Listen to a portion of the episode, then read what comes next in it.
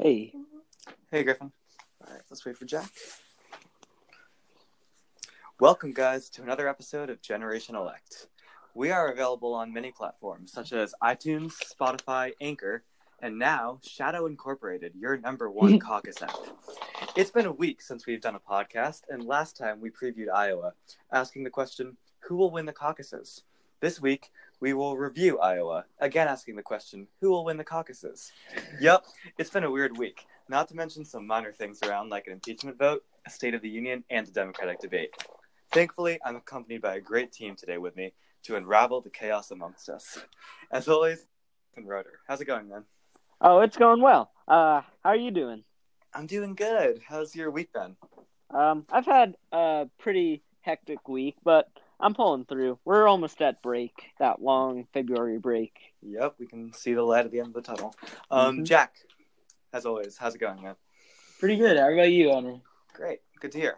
So, uh, this is going to be a packed podcast. We got a lot to cover, as I said earlier.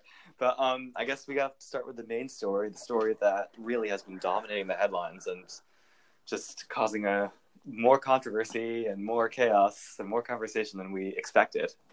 It's, it's the Iowa caucuses. So Monday night, we all braced for the first votes to be cast of the Democratic primary.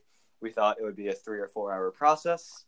Um, we all went to bed not knowing the winner, and we still do not. Uh, Griffin, do you want to tell us what happened here? Um, yes, yeah, so there was um, this new app that was meant to be used to transmit caucus results from the sites to um, uh, news networks, and so that these results could be reported to the press. Thing is, there was an error in this app, which caused a serious delay in the amount of results that could be posted. So that night, February 3rd, we got nothing. The next day, uh, they got about 62% or so. Um, that following day in the afternoon. And then results slowly began to trickle in from there until they got allegedly 100%. Now, there were several errors in the reporting from the caucus um, sites. Um, and also, one thing that is to note is Bernie Sanders won the popular vote well, voice crack. Um, Pete Buttigieg, though, won the majority or a plurality rather of state delegate equivalents, which matter more in this instance. Right. Um, and as a result, Pete Buttigieg got 14 delegates from Iowa. Sanders got 12. I think Warren got eight, Biden four, and Klobuchar got a delegate. I believe that Biden got six. I think that rounds or, up to yeah, 41. Some somewhere around there. Yeah, but the results uh, came after a week. They were highly contested. It looks like we're headed toward a recanvass. Jack, is it safe to say that Buttigieg won Iowa, or is there just so much doubt you can't even say I, that? I don't think it'll be safe to say Buttigieg won Iowa until a month from now. I mean, it's really a crazy instance, and you know, Iowa's been a benchmark for the Democratic primary or the Democratic nominee process for as long as it's been in place, and it's always been looked at as you know a prediction of who would be the eventual winner. Some voters might be swayed by the winner because of electability arguments, etc. But with this, you know, lack of confidence over the vote, it's really to me made New Hampshire feel like the first actual significant uh, part of this process. Yeah, I mean, like, um, you know, a big part of the Iowa primary was the primetime speech that the winners give, you know, after the results were announced. And it was practically midnight when I decided to go to bed. There yeah, was no same. big speech.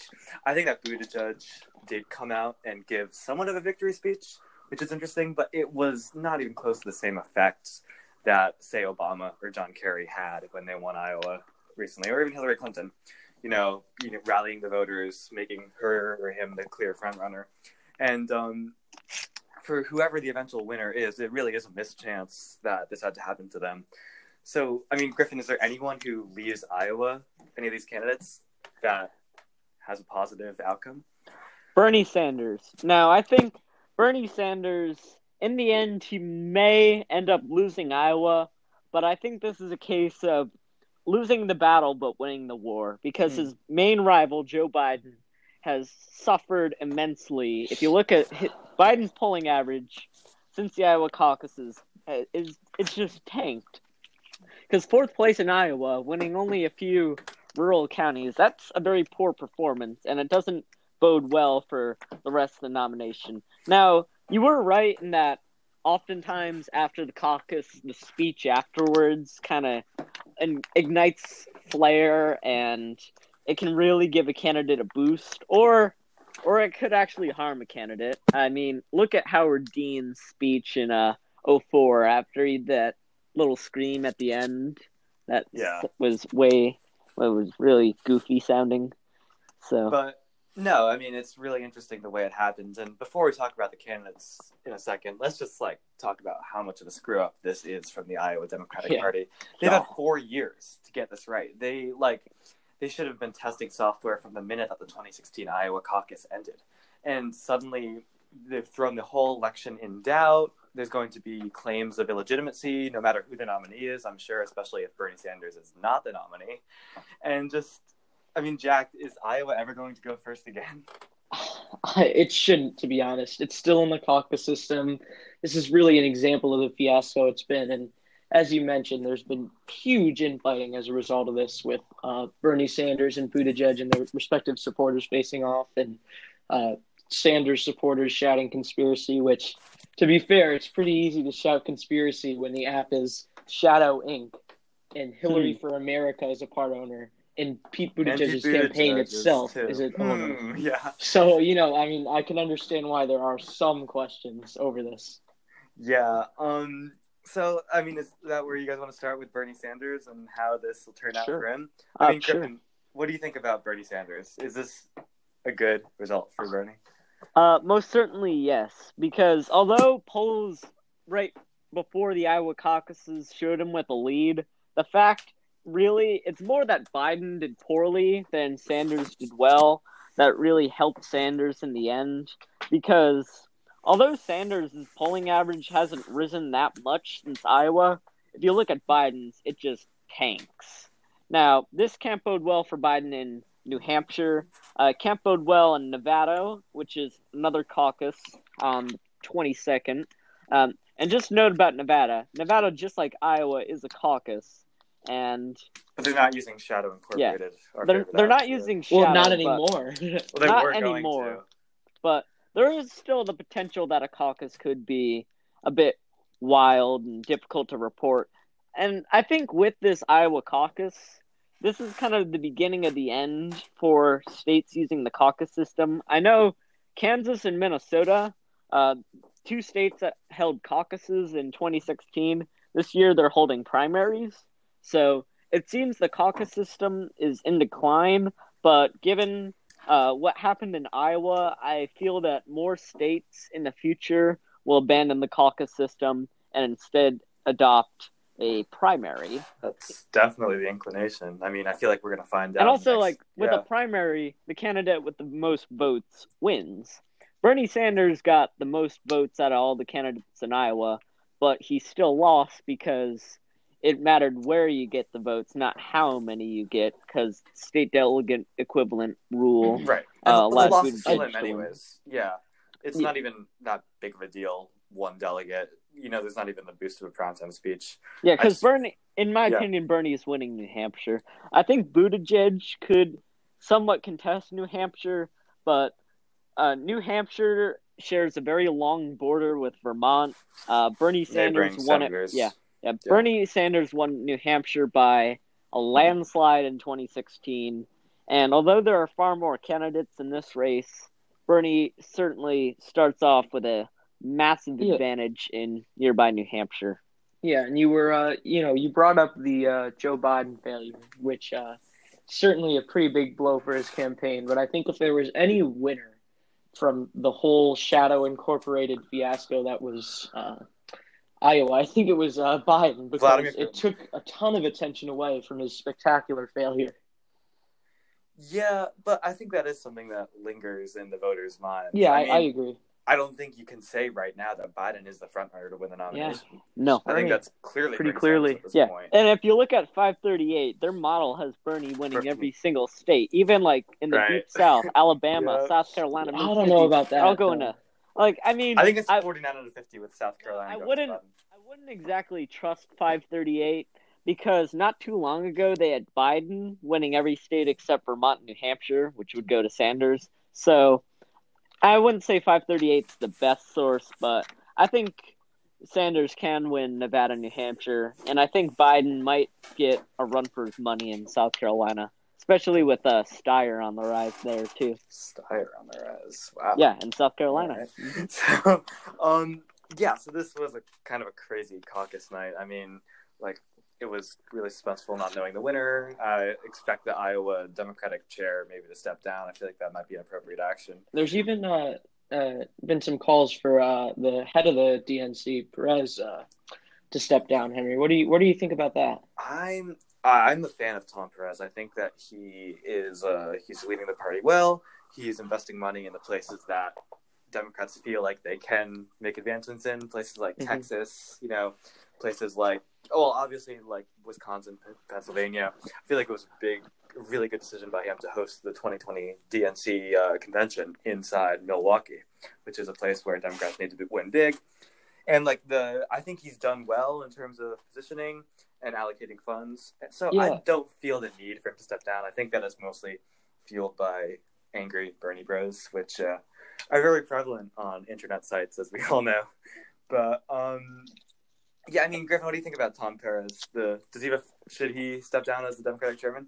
It's not really his fault that there was a mess in Iowa, and Tom Perez could be a very reliable asset for several Democratic candidates who are running in uh, Republican House seats or Senate seats, like even in Kansas, which you would normally think is deep, deep red. A poll came out just today showing Chris Kobach, who lost uh, the governor's race back in 18, it shows him tied with a the Democratic candidate that's basically being backed by the DSCC. So really, Iowa, it's really the Iowa Democratic Party chair's fault, not really Right. Tom Perez's fault. So Yeah, I'm and I think in agreement with you. Yeah, and Perez, I think Perez's possible biggest achievement is that the party recently has been really focused on, you know, winning significant state races like governorships, you know, representative seats.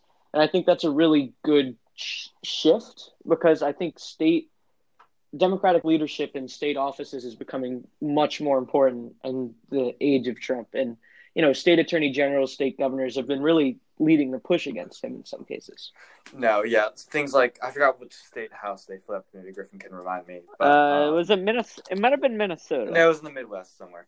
But uh, whatever that was, that state house could lead to um, better health care protection. It can lead to uh, making passing bills that uh, would control guns and you know universal background checks, and it could lead to passing the Equal Rights Amendment, which is a big thing the Democrats want to do. So I think Tom Perez has done a good job. The blame doesn't fall on him. The blame falls on Shadow Tro- Yeah. Troy Troy Price. Troy, yeah, that was the Yeah. guy. Right.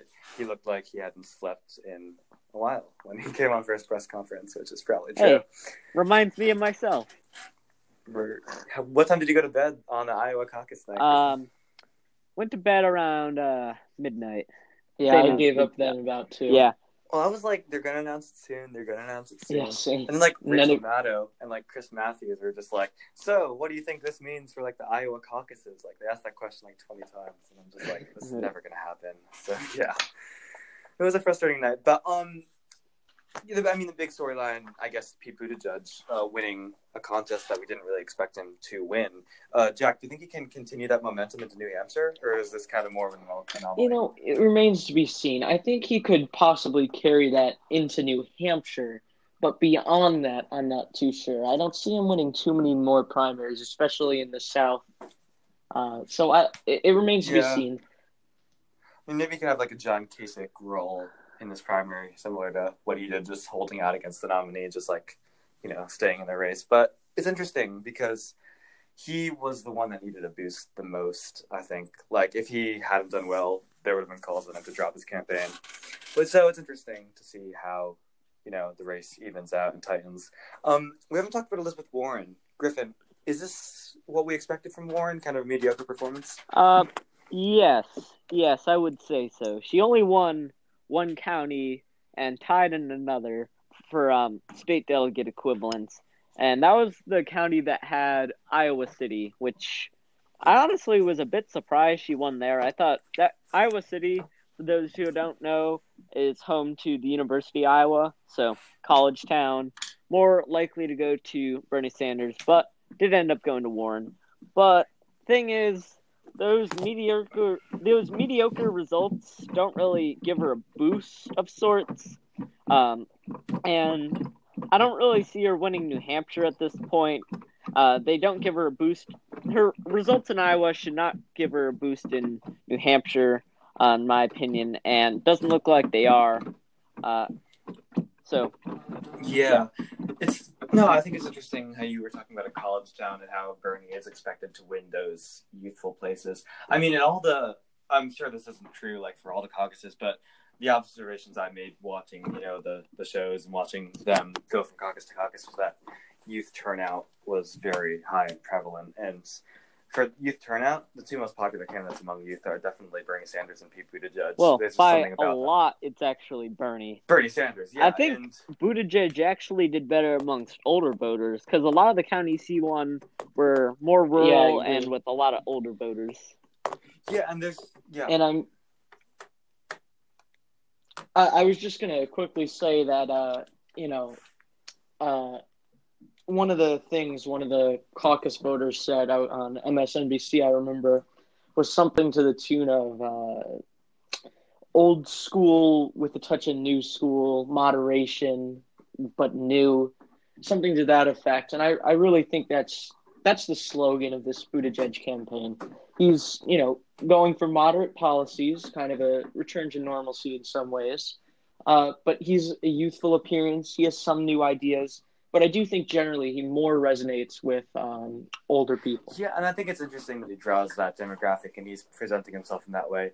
I think part of it is tactical. I think that there is a part of Pete Buttigieg that is progressive. I mean, we've seen like he was a very progressive mayor of South Bend. Like he supported positions like it didn't matter to him as mayor, but he supported things like Medicare for all, and he was very progressive. But I don't. I think he looked at the race and saw that there wasn't an opening for Warren in that progressive wing because Warren and Sanders were dominating that. So I think he has tried to cast himself as the, you know, the equivalent to Joe Biden, you know, the other option for candidates who are reluctant to vote for Joe. So I think it is interesting that he's cast himself that way. But is it working? You think, Griffin? Like, is that why he's had a second surge?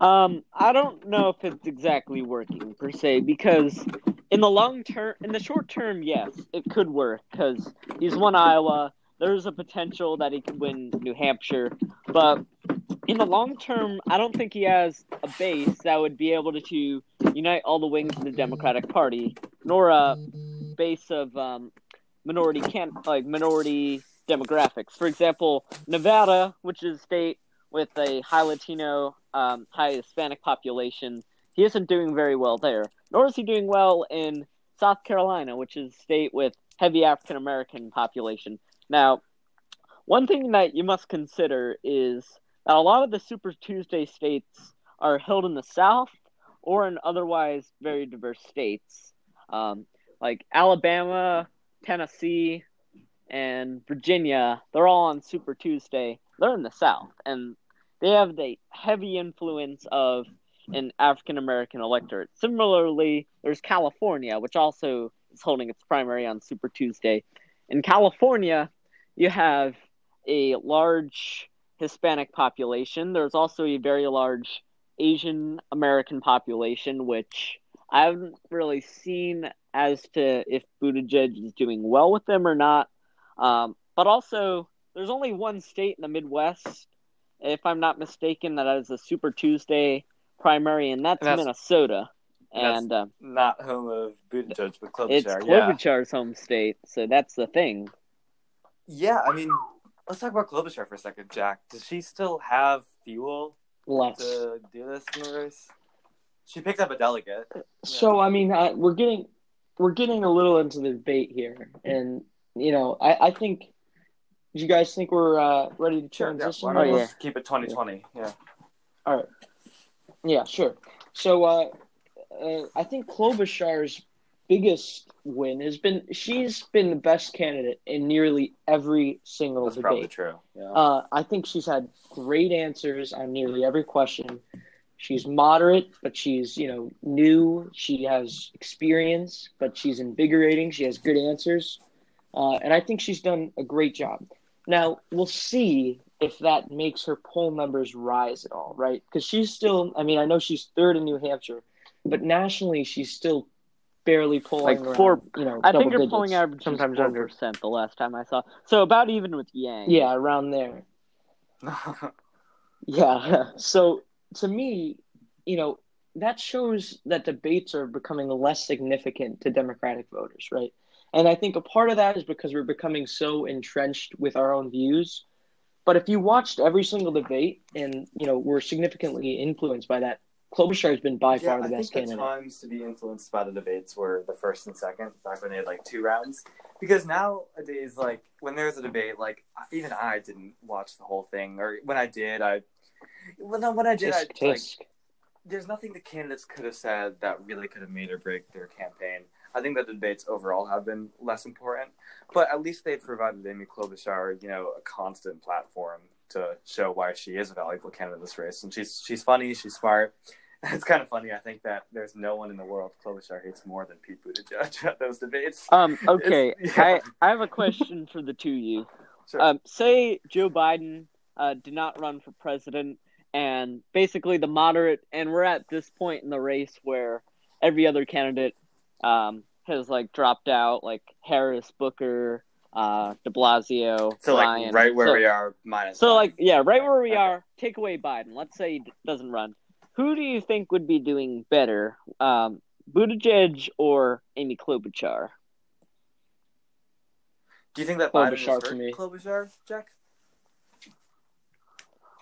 I don't think Biden has hurt Klobuchar personally, but I think most Would of Biden's supporters. you know, including myself, would be most inclined to go to Klobuchar, and I think that actually showed at the caucuses. And even though it was a small sample size, most networks had you know coverage of the live caucuses.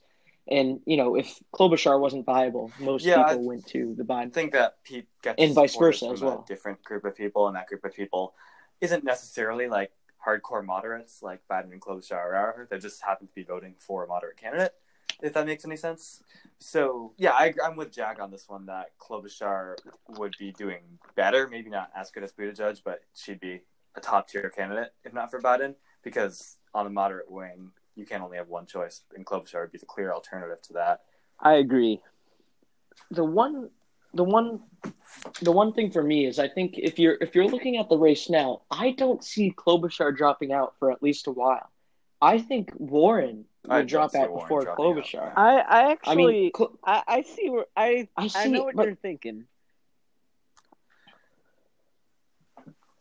I think Klobuchar definitely has a place, and I don't think it's good. I think it's going to take longer to get to the point where Klobuchar isn't But likely to be just the gonna nominee continue than it at is this for Warren. being because Wa- best, like consistently, because that can't be sustained. I- that can't sustain.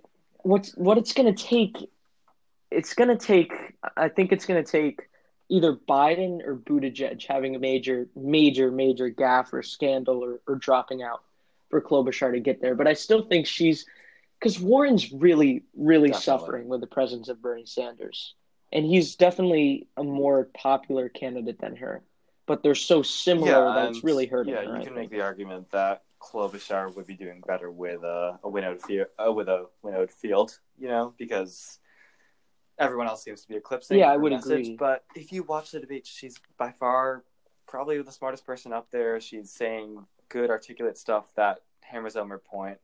I think that there are points about her that the Democratic populace wouldn't like if they found out, like such as like you know she's against third term abortions, or like her climate change plan is kind of non-existent at this point. But um, I think she does have a place in this race, and it's sad that she picked up one delegate in Iowa. Um, it's yeah, I don't know. It's it's an interesting spot for her right now, and if I'm her, I'm contemplating: do I want to spend a lot more money on this and go on another two months, or do I call it a day now? I don't know. Um, Griffin, let's yeah. i think I was about to change the topic. Uh, go ahead, actually. Mind. I'm interested how you think Griffin about Andrew Yang, because if he was not Andrew Yang and a regular candidate, I bet he would have dropped out by now after his poor performance in Iowa. Yeah. Yeah, Yep. let's, let's talk about that for a sec. I'm pretty sure. well, at this point, I don't think Andrew Yang is going to be the nominee. I think it's No, really so. he's running for president to spread his message. Not necessarily that we need a universal basic income plan, 'Cause we although don't. um, Yeah. yeah, but Automation. I think he's more trying to um, warn Americans about automation, and the presidential campaign is a good way to put it. I don't. Yeah, I don't think that that's the number one issue facing anybody right now in this country. I think that automation cannot replace uh, very important skills that are used by humans in the workplace, such as social interaction and critical thinking skills. And So- the point is of automation. There was a report, the very publicized report that said 10 to 40 percent of jobs could possibly get eclipsed by automation, and everybody just reads that report and says 40 percent of jobs are going to be eclipsed by automation. So I think you have to take a look at the facts. It's not. I think issue. I think the things to keep in mind with automation is that sure it can't replace you know some more you know white collar jobs that require you know a lot of communication, education, etc. But for a lot of um, you know people who you know it's more physical labor, I think you know their jobs can be pretty Like easily truck uh, drivers. eclipsed by automation. But who's, and I think that's who Andrew Um, yeah, sure. People or in call you know, centers factory too. workers, you know, manufacturers, yeah, call centers, etc., like that. So I think that's who he's trying to resonate with, and you know, maybe in the long term, the net job loss might not be too significant because we'll see an increase in, you know, more skilled jobs for you know creating those machines, but that still requires you know retraining and a new set of skills, which most of these people you I mean- can't do. So I do think it's a significant issue, maybe not as significant as other issues, but I'm glad he's bringing awareness a to it. machine that puts caps on toothpaste instead of an actual human getting paid hourly to put caps on toothpaste, then yeah, I see your point. That's going to take away a human's job. But this is where, you know, part of there are aspects of Warren's Green New Deal that I like, and that's transitioning the unemployed into climate change, um, green economic jobs in which they would be working on public works projects that give, give them a solid salary and help the planet where there's not many climate change employed jobs. So that's why that's I think the counter, that's the antidote to it. So just to clarify, uh, is this are you in support of the, the jobs guarantee or just yeah, the specific? I mean, if there if Okay. that is further explored and it's a possibility, then we it should be a conversation on the table. But having um, climate change oriented jobs that are government run, I think are a Yeah. good idea. That could Yeah. combat automation. But I don't really think that with this um, with this jobs plan that Warren's proposing, it's not likely to produce full employment, um, but it could reduce unemployment, perhaps. it's better than a universal basic income, in my opinion, because the freedom Yeah. dividend is Yeah, much would less effective. Well, yeah, a no, lot of yeah, a lot of people don't like how it gives a thousand bucks a month to rich people. yeah, that's Yeah, the main like point. everyone, yeah. I mean, they won't even claim it. That's the thing. Most rich people, you know, there was there was an experiment a while ago that I read about. You know, checks were mailed to I think I ten rich people or whatever, and it was Yeah.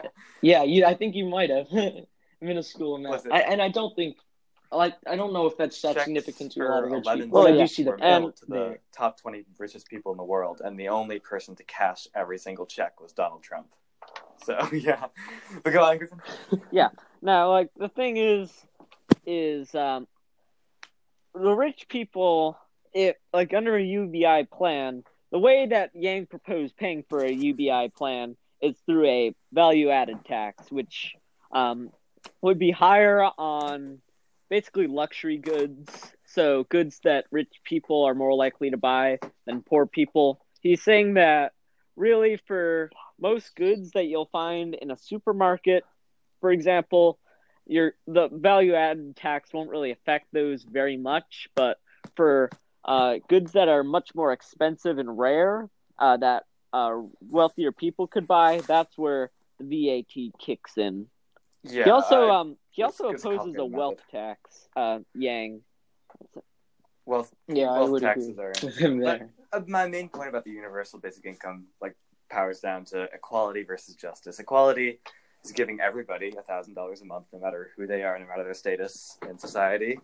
But justice is giving those who need it more and those who need it less less, and I think that's the way to go, and that's the distinction that Andrew Yang is not making. So, um, yeah, let's steer back on track. That was good, Yeah. good, good, good, good conversation. Good there. discussion. Yeah, Good um, discussion though. So, so yeah, sure. I do, I do want to bring up, uh, you know, one thing that's that's related Yeah. to New Hampshire and going forward, right? So, you know, in Iowa, we miss the presence of uh, uh, Michael Bloomberg, My which uh, certainly it's his strategy is you know to skip out on early states and go for later states. But a new Quinnipiac poll that was I, just released I think I saw it. actually has Bloomberg, yeah, Bloomberg fifty-one to forty-two over Donald Trump, which is the best of any Interesting. Democratic candidate. He's not that moderate. Not So progressive. I'd love to hear your views on this, uh, so Henry, the night you're of Iowa, Bloomberg was, guy. um, uh, a WNYC radio show that we listen to a lot, and they were like, "Call this number to call in." So I called it 39 times, and they eventually put me on, and they were like, "Why are you a Bloomberg supporter?" And my reasoning is that I know a lot of people think he's the most moderate candidate in the race, and I think that belief only stems because he was a former Republican, and sure, that's a fair belief to make. Yeah, but um, independent mayor too, but yeah, when you look at what his policies are now, his policies have shifted. He has changed on a number of issues, and that includes, you know, a more comprehensive plan for gun reform. Uh, I would say it's better than whatever Biden proposes for that, and it's better than what Bernie Sanders has voted for in the past. And I think he's huge on climate change. It's, it's going to be his number one priority, and that's really the only priority that matters to a big extent. So I think that Bloomberg is not as progressive as Warren Sanders, of course, but he's Yeah. to the left of Biden and Buttigieg. Yeah. I So- think That Um, factor, plus he matches up with my own personal beliefs. I'm, I like to say I'm tier three of the Democratic Party, which is you know in between um, the moderate and progressive sides. But yeah, that's why I'm supporting him. That's that's why I think he's the best candidate for this race. Yeah, I think some of the main points of contention as to why people oppose Bloomberg, uh, his past stances, yeah, stop and frisk, and also, uh, yeah, uh, lack of support Yeah, well, among gentr- African Americans. apparently under his mayorship, uh, New York City experienced much more gentrification, Yep. and um, many argue that gentrification negatively impacts uh, poor communities, and it apparently, and from what I heard from people online, is basically New York City is really unaffordable and everything's expensive as a result of uh, gentrification in the past couple decades. yeah, and of course, you stop and frisk is racial And I- profiling, Yeah, which and, is and stop and frisk. Of not course. okay. But Yeah, yeah, what were that you is saying, Jack? bad. So I think in uh, in the last couple of weeks, uh, attacks, especially from the progressive wing of the party, uh, have increased on uh, Bloomberg because you know people even dubbed him, you know, oligarch Bloomberg, etc. And I think you know I'd love to hear your opinion on this too, Henry. But in my opinion, you know, most of the people who are attacking him, you know, are, are very in support of uh, candidates not taking money, you know, from super PACs or special interests and yet are still criticizing Bloomberg when out of all the candidates in the race, because he is self-funded, Bloomberg, I mean, at least hypothetically, is least beholden to any Yeah, and I would interest. agree with that. He's not demanding money that he doesn't need from donors, even though He he, has absolutely could. one billionaire donor. He has fewer billionaire donors than Elizabeth Warren. Yeah, so I think Yeah. that yeah, I think that the main point to oppose him should not be there are many points to oppose Michael Bloomberg. Stop and frisk. But the main point to oppose him is not because he is wealthy. He created a very good media company. He's done very well with it, and he's, he's used his money in good places. And we talk about, I, I know you were talking about Jack, how like um, Joe Biden's making the point that the wealthy shouldn't always be demonized. But to be fair, Right. we talked how good about Bill Gates is, but he bought a five hundred million dollar yacht the other day. So I mean, there is stuff to chew on there. But Michael Bloomberg has used his money in good places, and you shouldn't vote against him because he's a billionaire. Simply, I don't think that billionaires should be as widespread as they are now in the U.S. And I think that Michael Bloomberg does have income equality on his mind, but it's not a point of contention with him. I don't really have a problem with that. I've uh, yeah. And the, the the purity test within the Democratic Party that's being you know promoted by Warren and and Bernie, and you, you know you can't you can't you know take money from you know people with more money. You know, you have to demonize them. They're the enemy. I, I don't really agree with that logic. I think if we do it right, you know, wealthy. Obviously, there's definitely wealthy people that don't use their wealth rightly, as there is with nearly everyone in any class. But I think they need to be part of the solution Yeah, as I mean, well. my belief as a Democrat, my core belief is that nobody should be sitting on fifty billion dollars where people, while people are starving on the streets, and I think that that's a conversation that needs to be had by everybody, no matter what their income is, and if I think it does result in the top one percent losing some of their money, but I think that that's needed for the betterment of this country. So, um, yes, let's uh, go on. Uh, before I finish up here about Iowa, uh, it's been kind of a crazy week. Uh, Griffin, Buttigieg and Sanders, the two clear front runners. Who's, Um, uh, who's going to come on top between the two of them in the next few weeks? You think? Um, I would say Sanders in New Hampshire and Nevada. Uh, cause I I never thought that Buttigieg would win Nevada.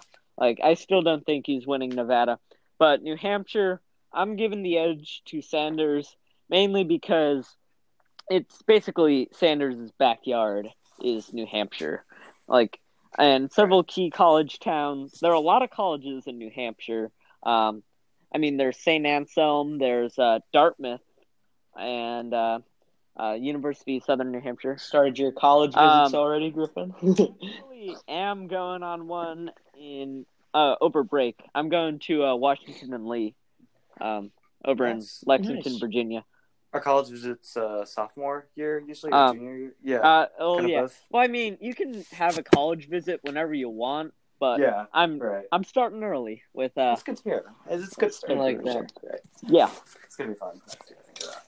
But um, yeah. So uh, Jack, Buttigieg, and Sanders. I mean, a lot of our listeners will probably have experienced the New Hampshire primary while hearing this, but you you agree that Sanders is going to come on top in New Hampshire?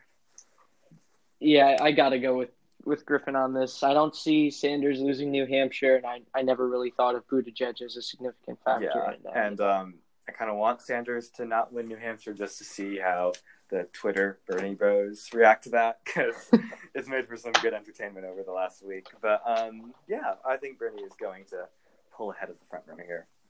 It's interesting. So let's move on to our second topic, and this is not a minor one either. It's Sure. um, Donald Trump has been acquitted after five months and uh, we all have select thoughts on this. I know.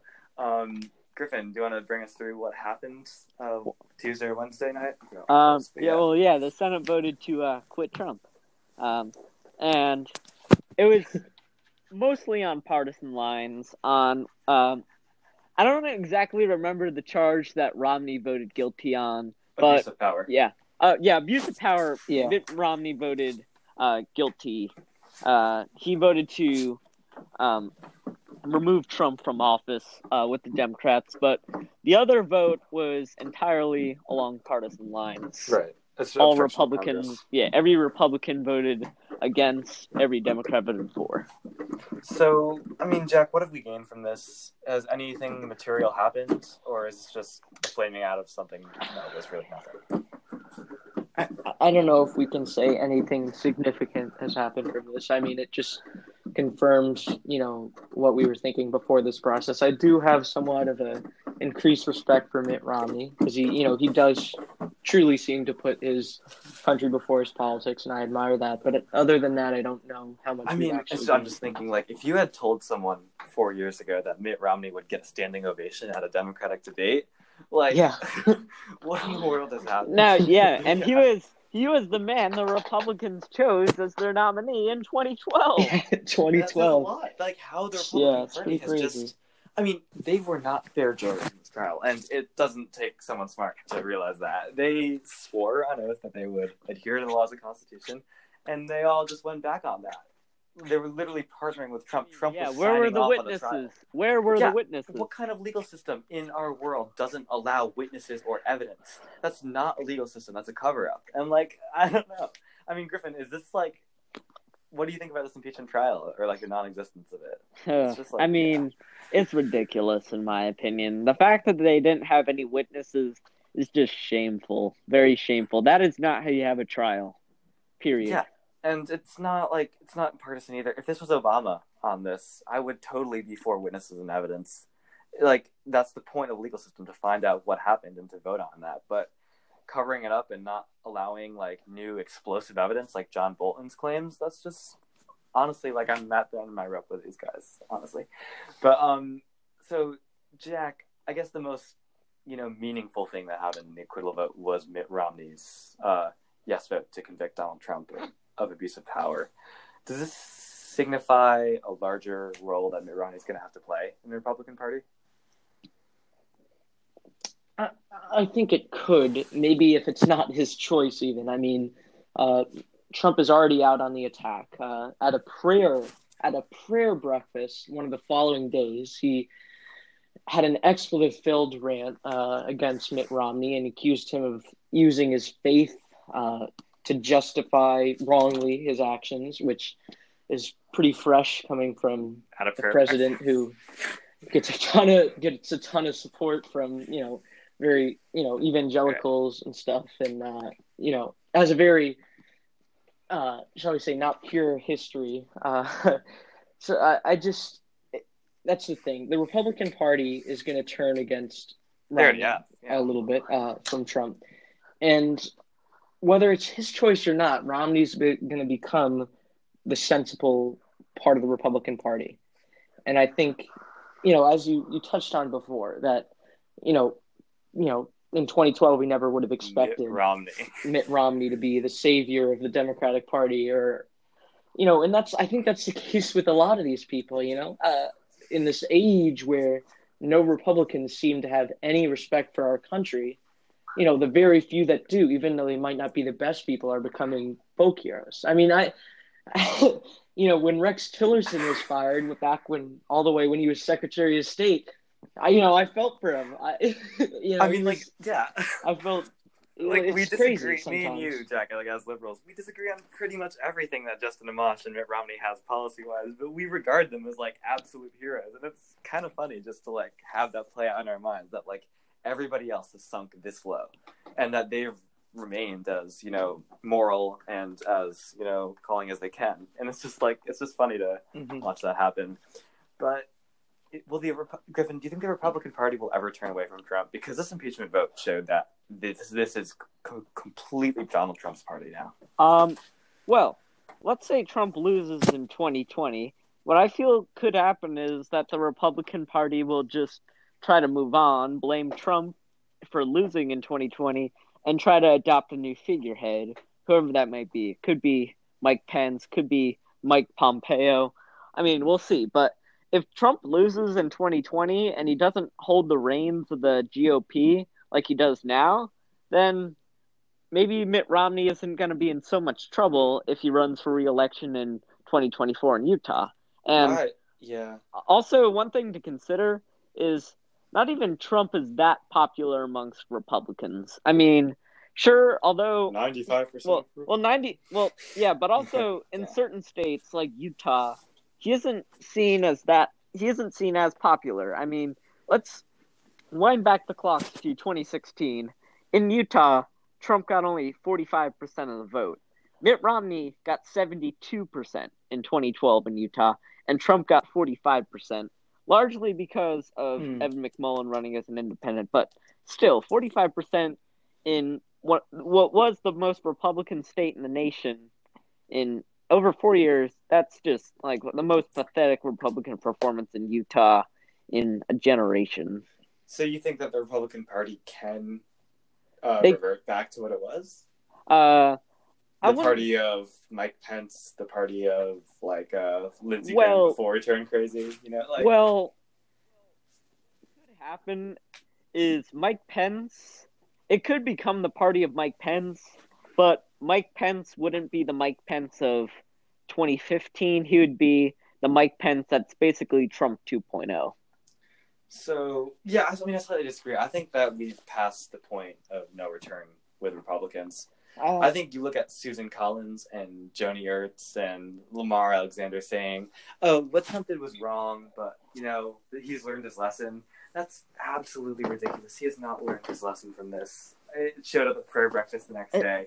it's clear that these Republicans are Team Trump, they're going to be Team Trump even when there's no Trump left in politics. There's going to be another Trump. It's going to be I- Matt Gaetz or Mm, Doug Collins or whoever else is going to fill that reign. I don't- I think that you have something to say, do you? I don't know if I I don't know if I necessarily agree with that. Um, you know, at least we hope Trump will eventually leave office, and when that happens, I do think they're going to shift. They're still going to be more extreme than they were, but they're not going to be as extreme as they are now. I think. I mean, there's been plenty of uh, very far right, you know, extreme populist Republicans in this nation's history, and none of them have gained as much support as Donald Trump.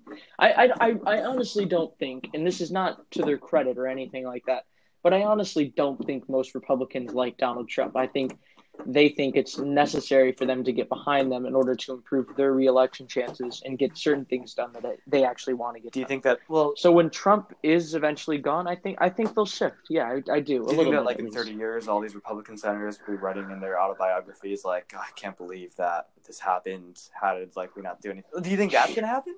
Won't even be thirty years. Five, yeah. I mean, look at I mean, look at uh, the the former Speaker John of the Boehner, House. Uh, yeah. Uh, well, before uh, Uh, after Hastert that, uh, Paul Ryan. Paul Ryan? Yeah.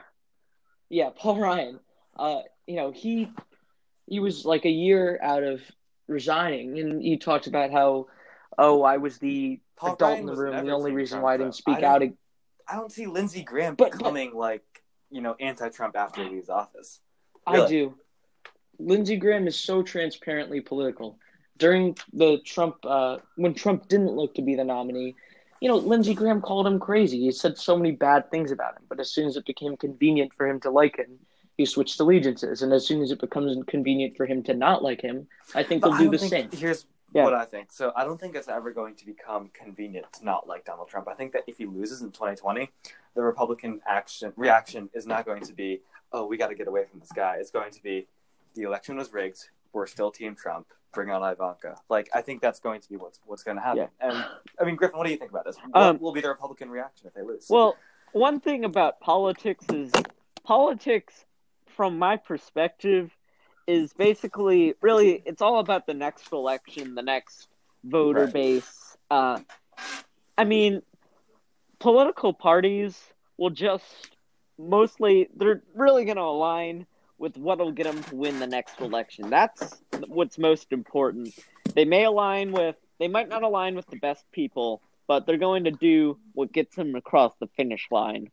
Not necessarily what's moral, uh, not necessarily what's consistent, but what will get them to win. That's what matters the most.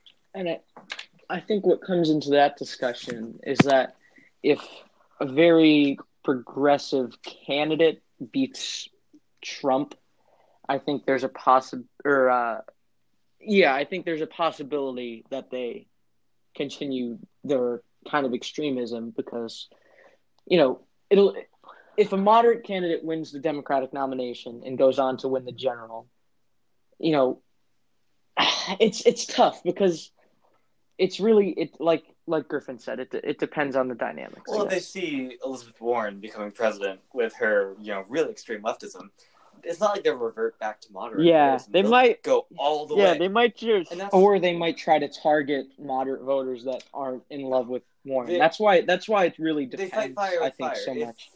Yeah, if Warren becomes president and makes her views, you know, really the big thing, then they're just gonna like inflame their views, and it's going to be even more polarized than it is now. That's why I think Joe Biden is would be better. He'll he will unify. Yeah. But it's just so interesting, and it's going to be so weird to see if Trump's legacy is party changing. You know, are we even going to have a Republican Party in 50 years after all Yeah, this I mean? I- you know, it's sad to think about, but you know, Trump's impact on the Republican Party could possibly be after you know in 50 years could possibly be as much as we think FDR had an impact on the Democratic Party, and that's really something not very uplifting to think about, but I think it's a possibility. He's changed American politics. Serious question, though. Um, that I mean, Griffin. When I Yeah. one earlier. Yeah. Um, if Trump does lose on uh, November third, 2020, does he does he leave office or does he you know put it a stink and not? Um So, So here's, here's what, what I, I uh, think. Uh, there's, a possible possibility that Trump, would leave off this, but, but what, he, what, he'll, do is he'll do it John Adams style. So, leave, off office. Uh, do, not watch the inauguration. Hold up. Technical You good? difficulty. I, I, I, I gotta, leave, for a sec. Yeah, no problem. Jack, what do you think about? Because I know there are all these talk show hosts like Bill Maher saying that Trump wouldn't, you know, concede. Trump would demand a recount. He'd say it's rigged. He wouldn't let it happen. But what do you think? Trump loses. I, I think that'll happen to a point. It wouldn't surprise me if he does demand a recount or does, you know, have a long drawn out Supreme Court case. But I mean, honestly, I know Republicans, and I might be putting too much faith in them here, but I honestly believe if it's clear that Trump has actually lost, you know, I think he will eventually go out of office. You know, the especially, you know, civil servants won't, you know, will refuse to serve him. You know, career bureaucrats will. It, it, eventually, there'll be an end point. that's a lot of faith you're putting in Yeah. Right. No, but I I mean, I mean, I think the system will If honestly Trump stop working. I think, I mean, if we get really extreme, right? If we get really extreme and he refuses to leave office, I mean, I, I, I, I don't think there's a way America would function with that, and I think there would be, there would be a move. He would be taken out of office, and I think, I honestly, even the Supreme Court, if they make a decision about it, I, I can see that they rule he loses, and I know.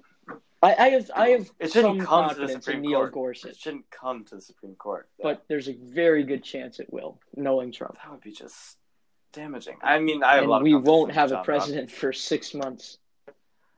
Yeah, and it'll just- be just as damaging as the Gore Bush Mhm. thing. So even if it's clear though, it wasn't even clear in Gore Bush. Like I don't Right. know. And chances are he doesn't. We chances are that like none of this happens and he wins again and all that it goes to waste. But um, yeah, it's going to be fascinating to see what Yeah, happens if it doesn't most turn out that way.